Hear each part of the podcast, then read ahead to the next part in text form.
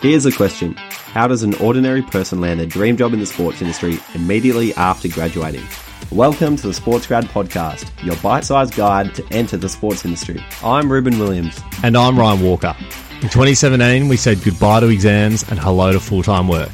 This is a behind the scenes reveal of exactly how the best sports industry professionals in the world created careers that most only dream of. We believe every dream job in sport is worth chasing, and that's why we want to give you the tools to make it a reality.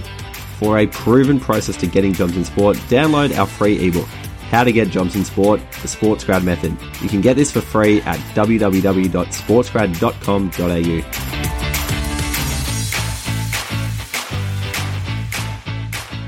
Hello and welcome to the SportsGrad podcast. My name is Ryan Walker, and with me as always, is the conspicuous Robin Williams. How are you today, mate?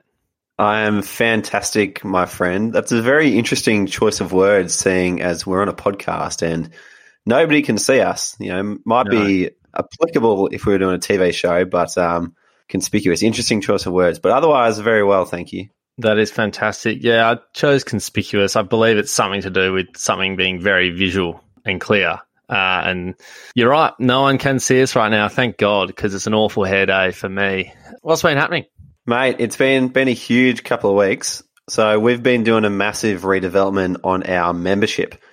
So we sent out a survey a while back just to kind of gather some feedback, find out what people are enjoying about our current membership, find out what outcomes they're getting, learn about how they're interacting with the platform. And over the past week or so, we've been reconstructing it uh, with a slightly new offering on a better platform to hopefully deliver more of those great outcomes that a lot of our members are seeing and finding jobs in the industry.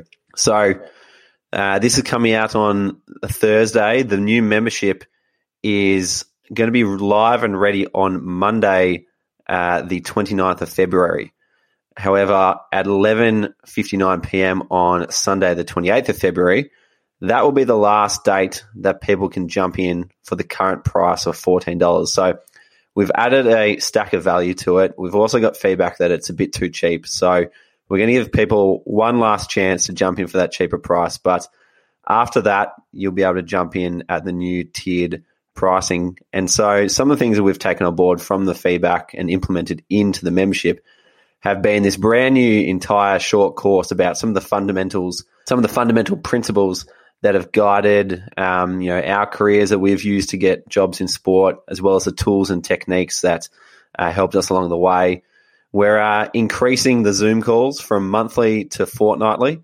Uh, these are going to be known as training nights now, Ryan. So every Wednesday night, um, each fortnight, we'll be able to jump into a training night and uh, dive deep into some of the professional development required to enter the sports industry. And the best part of that is that we're going to feature some of our friends on the podcast who are going to come along as guests and share the insight with us there too. And so people have a chance to ask them questions as well. And then finally, the new platform is much better for having a really active community. And that's the main reason why we, we swapped over and went through this rebuild to focus on people interacting with each other and learning from each other's experiences so that together everyone can grow a really fulfilling and successful career in sport.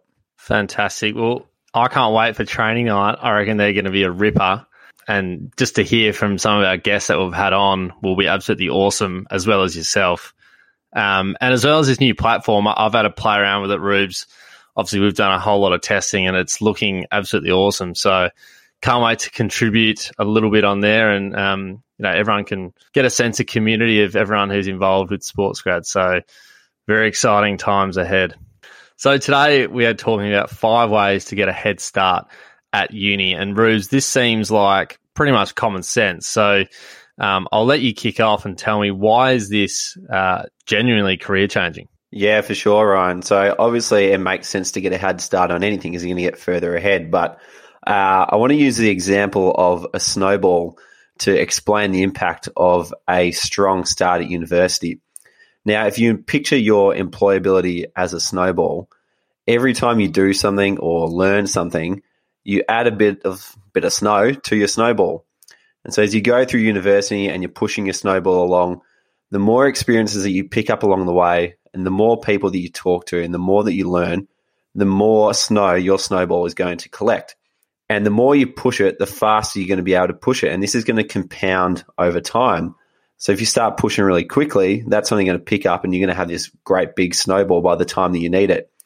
And the time that you need it is going to be when push comes to sh- push comes to shove and you're in a job interview and you're up against all the all these other people and their snowballs are on display. And you want to make sure that when you get to that moment, you've pushed your snowball the fastest and it's now the biggest snowball in the room because that's how you're going to get end up getting a job. So that's why starting fast and starting early is is so important so that your snowball is as big as it needs to be by the time you need it. So the first way to get a head start in university is get on LinkedIn and if you're not if you're already on LinkedIn, make sure it's up to date. So we mentioned that talking to people is going to add to your snowball. They'll introduce you to new people, they'll find experiences for you. LinkedIn is going to allow you to facilitate this conversation. So make sure you're on it for one, and then make sure your profile is squeaky clean. We've got other episodes in the past around how to set up your profile. Uh, I believe they're in the first 10 to 15 episodes, Ryan. But um, get on to that because that's going to be a really good way that you can start to allow those opportunities to open themselves up for you. Awesome. Um, number two from me is really just finding out who your lecturers are and really get to know them. Um, and I say that for three reasons. Number one is they are professionals in their field. Uh, they have industry experience and they know exactly the topic that you're going to be studying this year. So, first of all, like you're going to get to know them and you're going to know their experiences and they're going to help you with your course. So it's good to be obviously to have a great relationship with them it is highly beneficial. So that's the first one. Um, second of all, is it's good to have a chat to them, maybe even get a coffee with them and just tell them what you're interested in. Knowing them on a personal level will allow them to really help you get to that level and get to where you want to get to. Number three, I think, is another big one is that is that they are able to build your personal network if you know your lecturers personally, that just adds to your network because they are going to know hundreds of people that also are, are, in your field. So you can think of your lecturer as kind of like a bit of a key to unlocking another area of your network. So take the time to get to know them. It's going to be beneficial down the track. Yeah, fantastic point there. Number three for me, Ryan, is get your friends on the same page as you. And that's because everything becomes easier when you do things as a group. And one of the biggest problems that I've seen students face is that they're worried about what other people think of them. And that's specifically in regards to developing their careers. So whether they're putting themselves out there on LinkedIn or whether they're reaching out to people in person or whether they're volunteering or attending networking events, all of that stuff is only scary and daunting when you do it on your own. But if you get your friends on the same page as you and they're all as career minded as you are, they're going to want to do those things together with you. And then those things become easier. And then your snowball starts to move much, much faster because it becomes so much easier to say yes to those opportunities when you've removed that fear of what other people think of you. Yeah, I love that one. I think do, doing things in groups just removes that whole nervousness nature of things. So um, I think that's a really good one. Um, my next one is really around planning and organisation. So plan your semester to a T. So know exactly when your classes are, when you're going to study, when a student events on, preferably ma- massive parties, maybe check them out. Uh, when are you working? Uh, when are you volunteering? Uh, know know every part of your schedule and, and sort of operate your calendar in a really organized way. I say that because in a few years' time, you're going to need to run your own personal calendar in a work sense. So why not start early and know exactly what you're up to each week, each month, however you want to do it, but just operate in a really organized way so you're getting that practice from the very get go under a, a, a, minimal pressure environment, shall I say. Um, obviously, there, there is pressure with uni, but you know what I mean. Yeah, so I think, and that's probably a lesson that I learned. I sort of knew what I was doing each week, but I didn't sort of early on plan those little intricate times when I'm going to do X, Y, and Z, which I do now. So it's good to start early and just get a head start on that.